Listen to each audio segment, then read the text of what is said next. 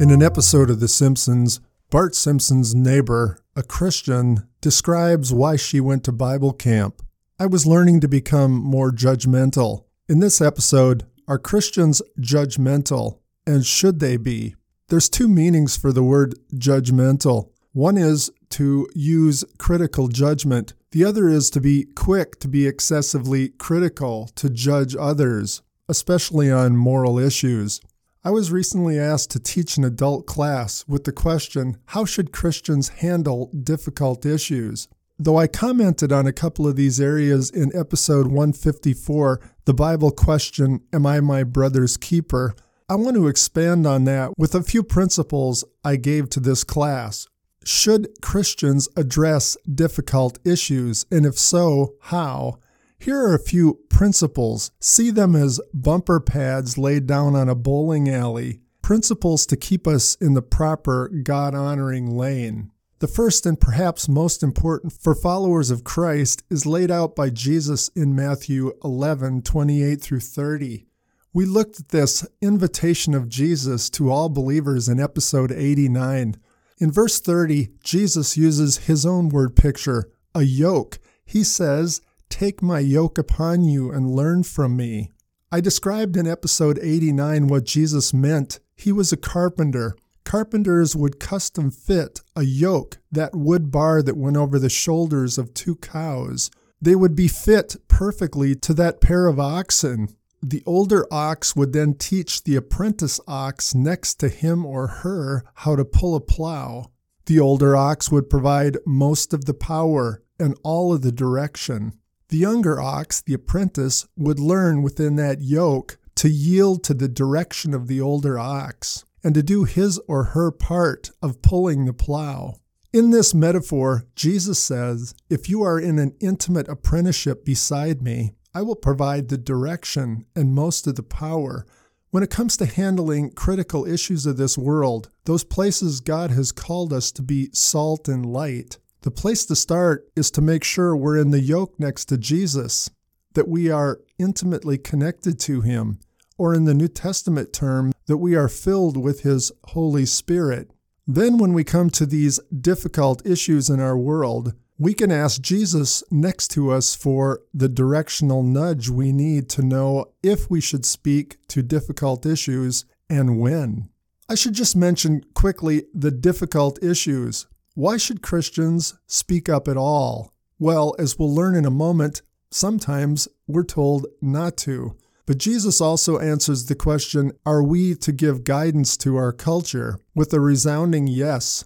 In his Sermon on the Mount, Jesus said, You are to be the salt of the earth, followers. We think of salt as seasoning, but salt in Jesus' time was a preservative. For example, you packed those fish caught on the Sea of Galilee in salt to preserve them until they got to market. Rotting fish are not a real hot commodity. So, bumper pad number one is ask Jesus for a nudge, for the guidance to know if or when we should be salty to those difficult issues around us, which leads to Scripture's second point. Treat difficult issues as difficult because they emerge in this broken, difficult world. And as we learned in the Word Pictures series, even God's guidance for our culture and how to be salty is difficult often to understand. So, what does that mean for us? Well, two things. We need to do our homework to understand an issue in our culture. And second, we need the humility to realize we could be seeing the issue or the application of God's word incorrectly. Which brings me to my next bumper pad. Our attitude about ourselves before we use judgment in this world is critical. Paul, writing to the Galatians, says this If a brother or sister is overtaken in a fall, you who are spiritual, restore such a one in the spirit of gentleness looking to yourself lest you too be tempted. Now, I want to make three observations. First of all, this is addressing issues in the world with fellow Christians. We're told to speak up. Second, notice you who are spiritual. I would argue that refers us back to the yoke beside Jesus. He's saying, Those of you who are in the yoke with Jesus and have asked for a fullness of His Spirit, you're the ones prepared to speak into this situation. And the third thing is notice the attitude. This reminds me of a nurse caring compassionately for a patient. That nurse realizes that he or she could be in that bed the next day needing the care of others.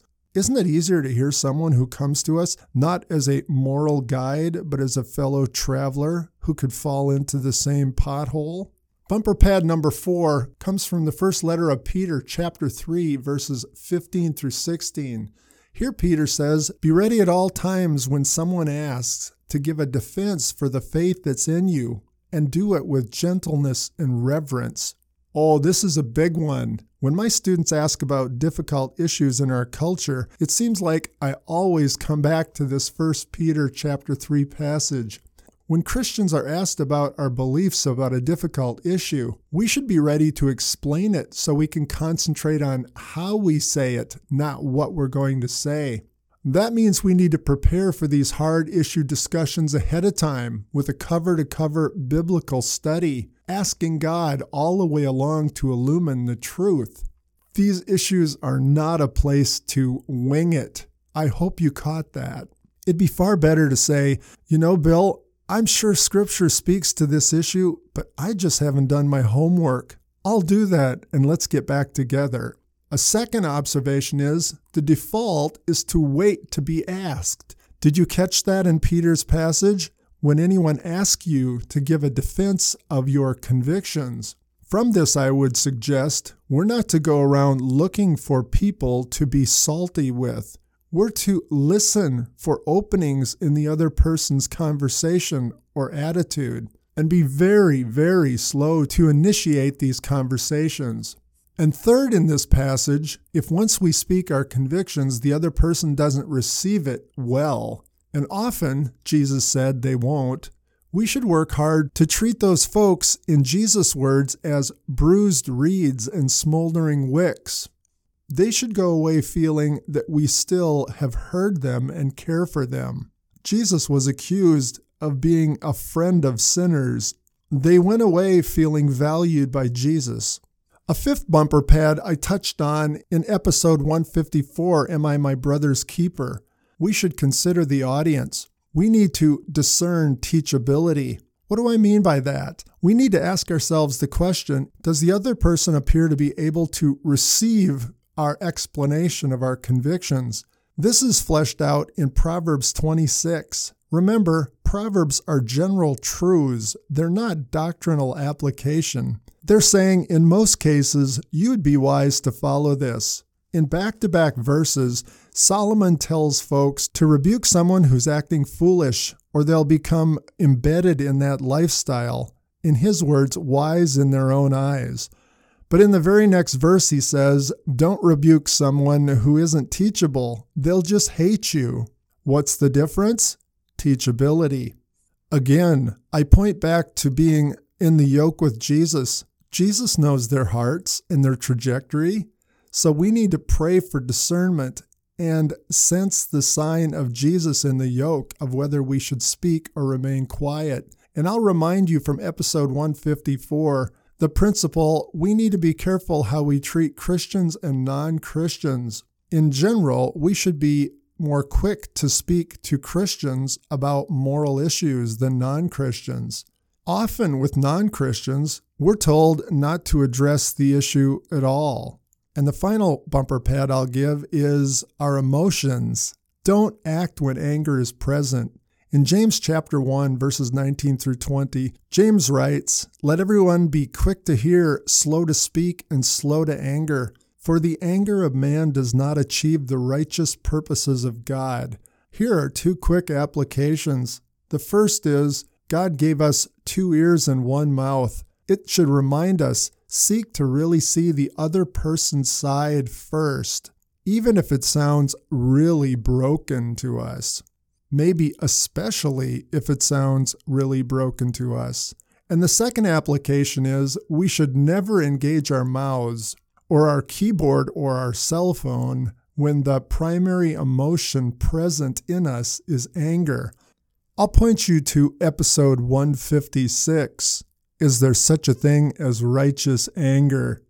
There's no question Christians are to be a preservative in our broken world. They are to speak into, as God's mouthpieces, difficult moral issues. But how we do that is critical. We can have the right answer, but damage people when we give it at the wrong volume.